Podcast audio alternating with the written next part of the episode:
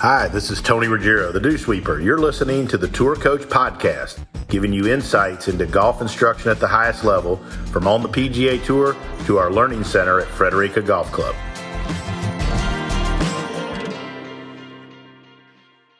So we're sitting in here on the Tour Coach Podcast with Jim McLean, teaching legend. And Jim, I always tell people as I developed as a teacher, still developing and learning every day. But one of the best things that ever happened to me was getting to do the radio show. And you were always so gracious and would come on all the time and sit in. And it was such a wealth of information for me to learn, you know, and pick the brain of teachers, especially like you throughout the years. And so you've always been gracious with your time with me. And I appreciate it. And I appreciate you sitting in tonight.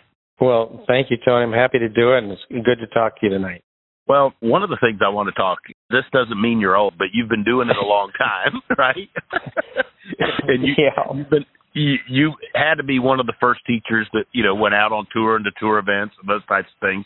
And I wanted to ask, like, how have you seen instruction and instruction of tour players change over the years? And then, do you think it's been all for the better? Well, you know, there obviously a lot more technology. There's a lot more hand holding right now. There's a little more independence back in, in the day. I think that everybody needs somebody they can go see that they trust. I think that's a good thing. I think coaching's become a lot more important in golf, certainly over the last, I don't know, 20 or 30 years, like coaching in all other sports. And they're, now there's, they've kind of gone into coaching on all the different skill sets of the game from the mental game to the short game to putting, driving, iron game. I mean, it's like everything where they're trying to get uh, a little bit from quite a few people. Yeah, I mean it does, and it and it seems it seems like more and more players have like whole entourages or teams around them, and it seems like it's more that way every year that you go out there. Really. Yeah, well, you have to look at who's doing the best and what type of player needs all that different type of coaching? I'd say Bryson DeChambeau just can't get enough information, and he's jumped around to some different people and certainly got into physical fitness.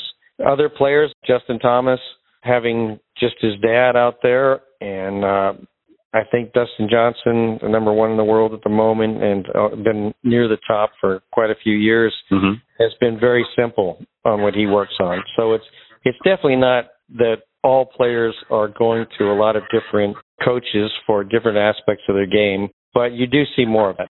I want to talk about technology and research because sometimes, and I don't mean this in a bad way, but you listen to a lot of teachers and they would act like that research and using technology and science is all brand new.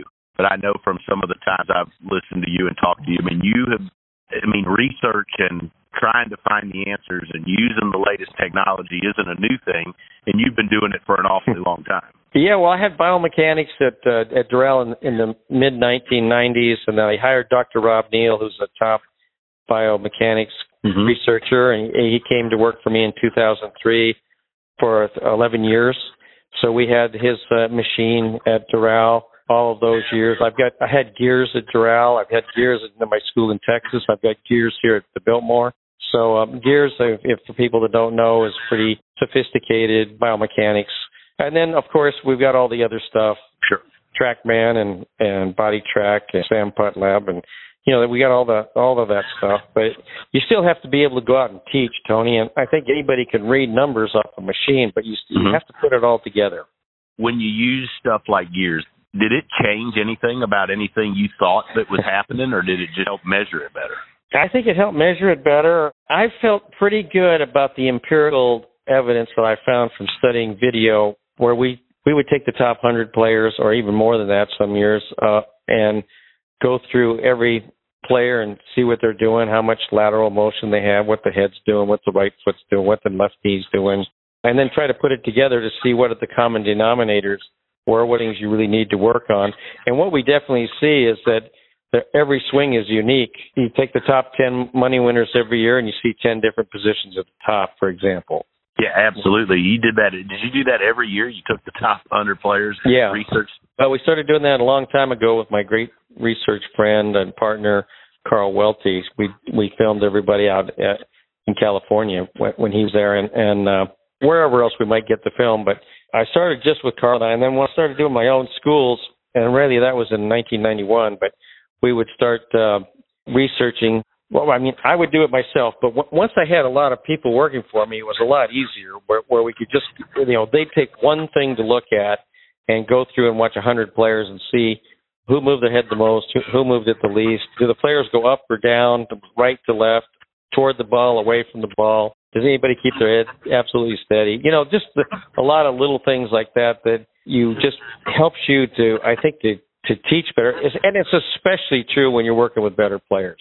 No question. No question. That's a great point, especially about better players. And one of the things I've always liked about you and respected about you is obviously sitting out in my backyard, you can hear a car go by. But uh yeah. beauty of Mobile, Alabama. But um one of the things, you know, is well, obviously had tons of success teaching tour players and, and so many great players. But you also teach tons of regular golfers. I mean, or you know, golfers that want to get better that come to your schools or come to your lessons. And I've always found that eh, because I've always enjoyed that. I've always enjoyed trying to help people at all different skill levels. And I think that's a that's an art of a real teacher, like somebody that's able to one minute you're on the tee with somebody that's won a major and then the next minute you're on with somebody that's you know an accountant or something. And and, and to me that's an important part of learning how to teach and growing as a teacher. Oh i couldn't agree with you more. You know, it's a big challenge to work with all the different types of people that you and I work with, all from all walks of life, young people, you know, teenagers, uh, mid-range people, and older people, and try to uh, figure out how to help them and what's going to work for them. And you know, we kind of run the gamut from uh, hands and arms teaching, which can be great, but more or less, uh, or Ernest Jones or Jim Flick kind of teaching, mm-hmm. to uh, you know Jimmy Ballard or or the big muscle swings of, of Ben Hogan's ideas on on the big muscles, which is much more advanced. And I think you've got to be able to to spoon feed people at the right time, the right amount of information, and not get over your skis, so to speak. You know, where you, you you're telling them way too much, too far ahead, and, and they can't handle it. Yeah, I had a, early in my teaching career. I, I I'm sure I was like every young assistant teacher you've had, but like you know, you're trying to press the boss. you know, and I yeah. was with a student and and my mentor that I worked for for a long time, Hank Johnson, told me pulled me back and he said, you know, sounds like you're trying to take get a sip of water from a fire hose. you know, It's like yeah. you know, he's like you don't have to tell the guy everything you know about the golf swing in the first 16 minutes of the lesson. But that always stuck with me, and that you know, and that's been a constant as I've been fortunate enough to interview or to talk to and be around great teachers like yourself. It's the you know, it seems to me quite often that the best teachers actually say accomplish a lot while saying some of the least talking the least amount in the lesson at times. No question. I've got a, a lot of young teachers assist to hear that in Miami, um, and for sure their main thing is talking too much, and you've got to give people a chance to hit some shots. And you know, the, the young teacher might try to teach on every swing, you know, tell them, mm-hmm. you know, and, and you know, you got to back down and and give give a person some air and, let them breathe a little bit, and, and also give yourself time to assess multiple shots and give yourself time to make an accurate diagnosis because I think that's what good teachers really are able to accomplish is a good diagnosis for that person in front of them. And like you and I were talking about, that could be a very simple thing for a higher handicap golfer versus something pretty technical with a with a tour player. No question. And and you talked about your you know the folks that have come up under you. I, I was I was sat in on something the other day, and I I mm-hmm. talked about the fact that I I was coming up, and you know I, I thought mentoring was a big deal, and I think that's a big part of getting better as a teacher. And you're one of the great mentors in the game. You look through the lists and the people that are coming up that are great teachers, and so many of them have spent time with you, whether it's at Doral or you or a bunch of your locations. When you look at that and you look at the success you've had developing teachers, which I think is important for our game is developing players because those teachers go out and don't always teach tour players, but they teach a lot of people to learn and enjoy the game.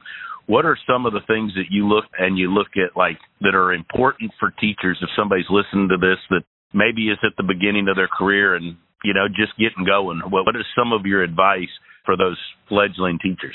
Well, we do a lot of training down here and at all the golf schools uh, as far as um, making the, the guys and girls get up and speak in front of the other teachers, being being able to articulate what are you teaching. I think that's a very simple question that you could ask a lot of teachers, and I'd like them to be able to tell me what they teach in 15 minutes. And I think some people would run out of time, you know, run out in, in 30 seconds of what they teach, and not be able to really stand up in front of a crowd and just answer that simple question. Not not to mention teaching driving and fairway metals and chipping and putting and bunker technique and et cetera, and all those skills skill levels you need to be able to teach well.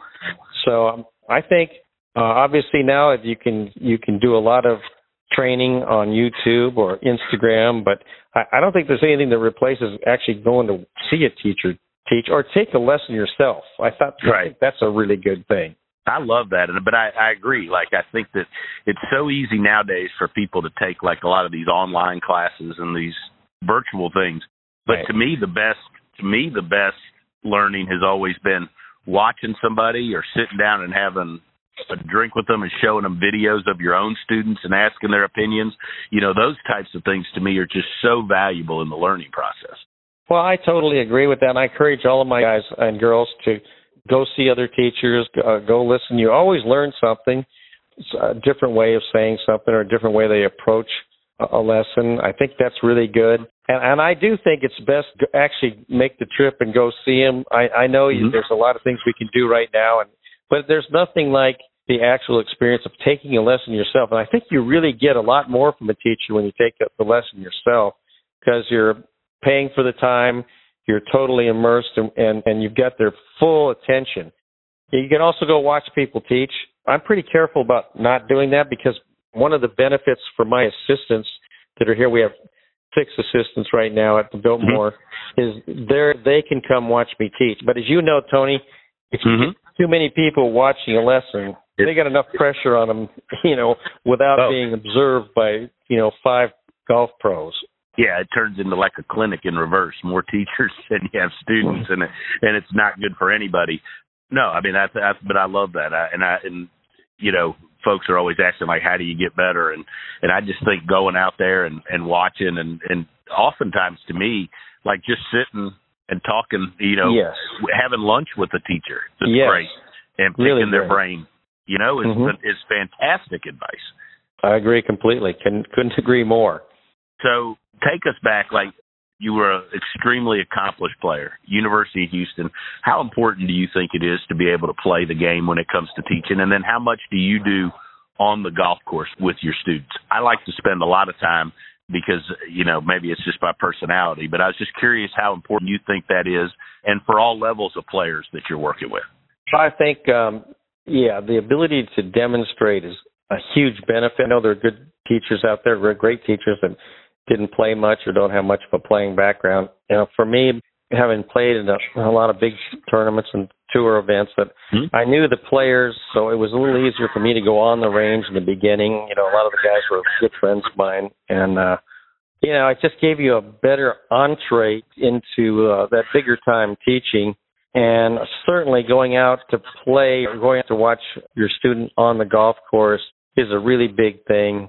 And I do that often. Certainly in the golf schools, we do that. But when I have a, a tour player come in, I want to go out and see what they're doing out on the golf course. Yeah, there's nothing nothing like being out there on the golf Getting course different, with them. Different shots, different shot shapes, what they see, what kind of trajectory they're trying to hit the golf ball, and a lot of things that they already know, but sometimes they need a refresher on some of that simple stuff.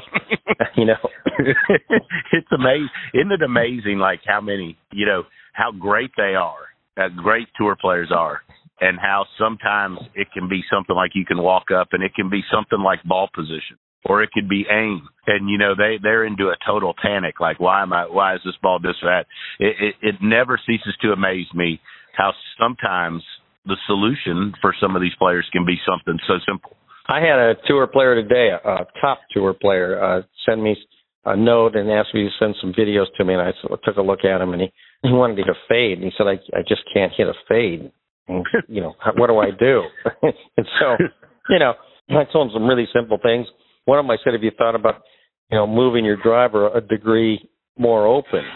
And uh, no, I hadn't thought about that. And uh, you know, moving the ball a little forward, opening your stance, rotating better through the shot. And he loved it. You know, just loved it. That's great. That's great stuff. But very, very simple stuff. And uh, But you know, sometimes you just need uh, somebody to tell you something simple too, because you always tend to doubt yourself a little bit. I think that's in all sorts. actually. Everybody need, needs a little coaching and a little backup to tell you you're doing the right thing. Don't you think? Yeah, and, and I agree, and I think especially with like you know better players, like I think sometimes they're just looking for affirmation that everything's okay. Mm-hmm.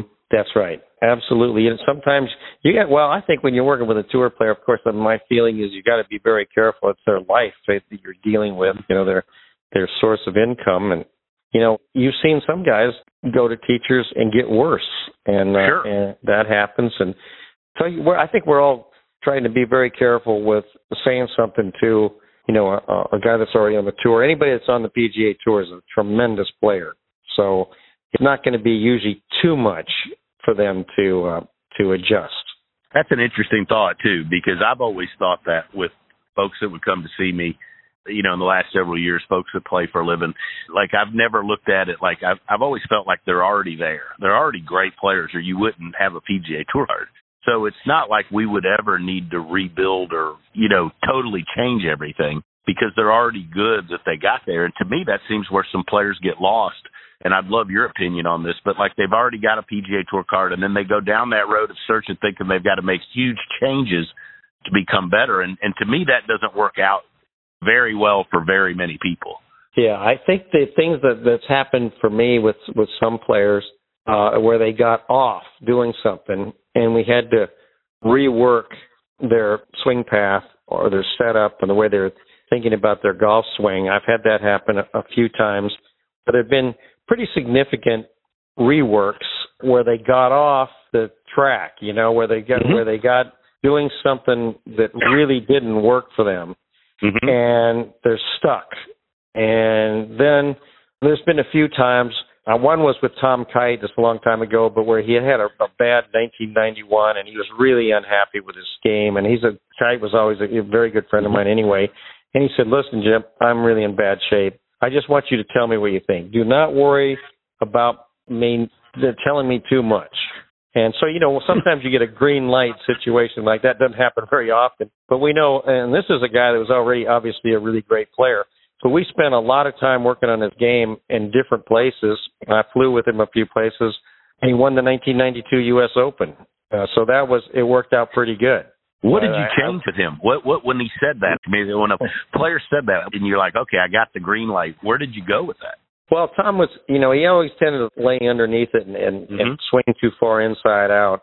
And he was moving, he got into a really wide stance and he was moving really far forward on the ball. And he was playing the ball way forward in his stance. He was hitting his short irons terrible.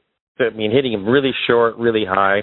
So, you know, I'm, I kind of worked on him like some mind blowing thing where I, I felt like, you know, almost had him leaning toward the target, which he was moving way off it Right. and uh, and then taking the club way more to, him. I we picked out some of the outside of the target line. I and I you know eventually I had to have him feel like he was taking it outside the target line. But when we put it on video, it wasn't happening. So he loved seeing that.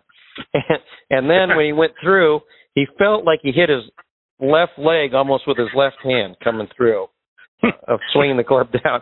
And he actually went to the Open with a swing thought that most people couldn't break a hundred with, and and uh, and won the U.S. Open. To crazy, you know. But that was, you know, we we'd watch it on video.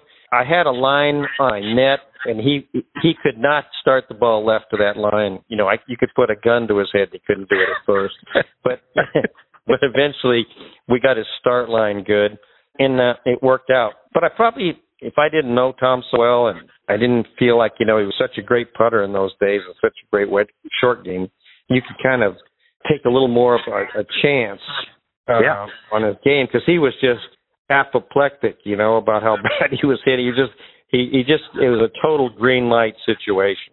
you know, and here's another question. Like, so you know, and we're talking about Tom. Like, but like when you looked at it, was he really hitting it that bad? Because sometimes tour players come and think they're hitting it really bad, you know, and they're not hitting it as bad. You look at the stats and stuff as they were. Was was he Yeah. really hitting it as, bad? Well, he was hitting the heel, you know, when you're taking that, you know, he was hitting mm-hmm. too far from the inside, and and the general mistake when the guy that's too much in out is going to hit it in the heel, and the guy that's too steep is going to hit it in the toe. So that's basic teaching.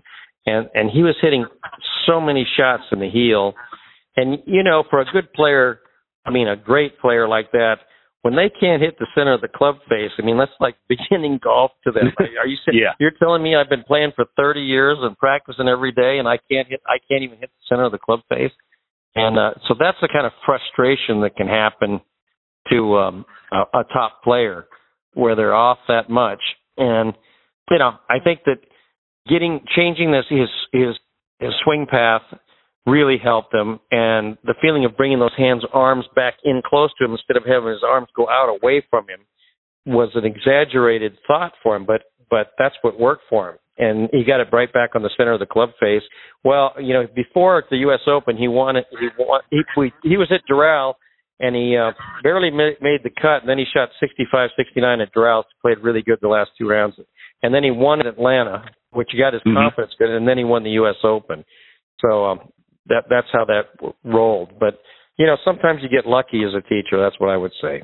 There's no question about that. But it's interesting with good players, and you know how sometimes you can give them a feel, like you said, where they you know, take the club outside this and make your the club in mm-hmm. your hands feel like you're going to hit your left pocket, and it can be so exaggerated. And then once they see it and they see that it's good, and then they can do that feel over and over, like that's all you got to do. Then they're off to the races because they've got something they can do.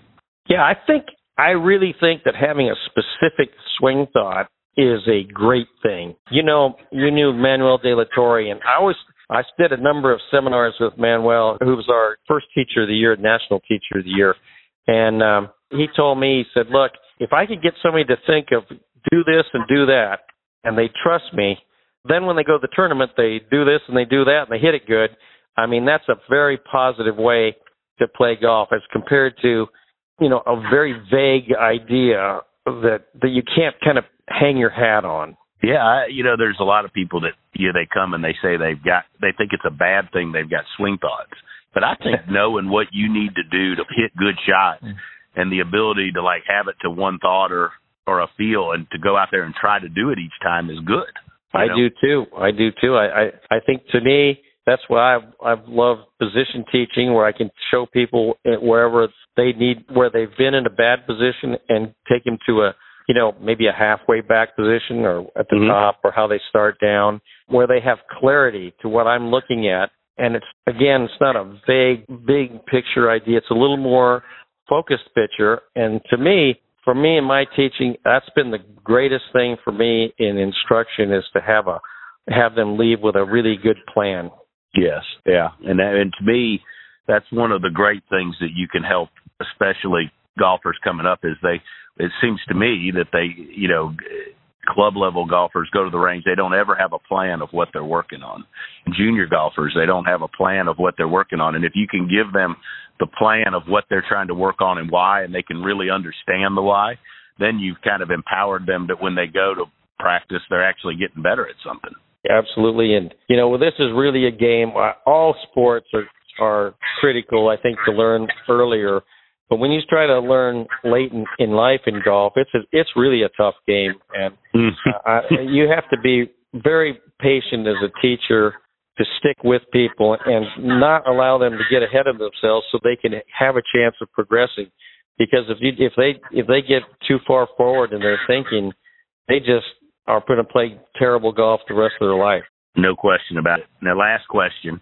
So you've seen so many great players, and over the years you've taught so many of them, and so many of them have come through Doral. But you look at the young crop, the the tour players out there now. When you watch those, who are your favorite ones to watch, and are the ones that you're most impressed with what they do? Yeah, I'll tell you, the, this young crop of players that just one after another jumps up and wins the tournament. Obviously, Collin Morikawa just looked so great last year. Mm-hmm. Viktor Hovland is just, I think, going to be a a really great player for a long time. Matthew Wolff's been fun to watch. Scotty Scheffler, you know, and then I know I'm, you know, Niemann is great. Uh, there's just, and I, I know I'm missing a few, but they're they're uh, they're so good. There's there's so much good teaching out there now, and we've got all these advancements in, in the game for people to check what they're doing.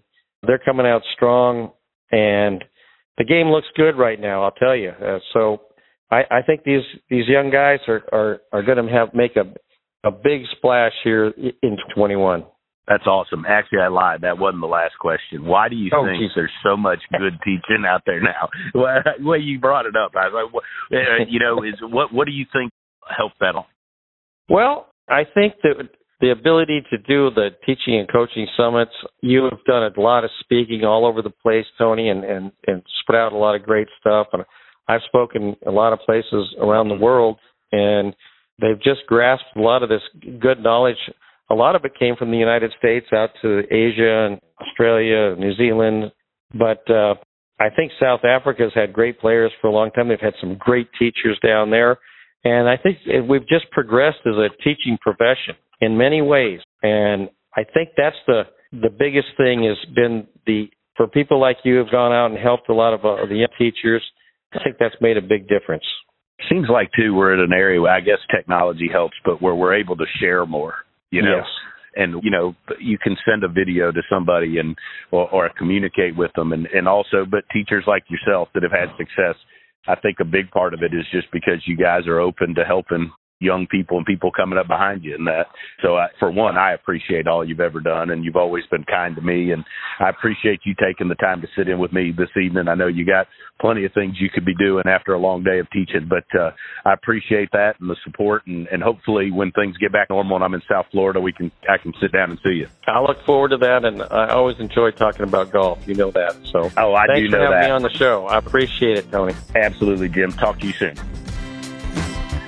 Thank you so much for listening to this episode of The Tour Coach with Tony Ruggiero. If you enjoyed this, make sure to hit subscribe, Apple Podcast, Spotify, wherever you are listening to this podcast. You can stay up to date because we have weekly episodes coming your way with fascinating people in the world of golf instruction at the highest level. Make sure to subscribe and stay tuned. If you want to learn more about Tony, head over to dewsweepersgolf.com to get all the details on what he's up to.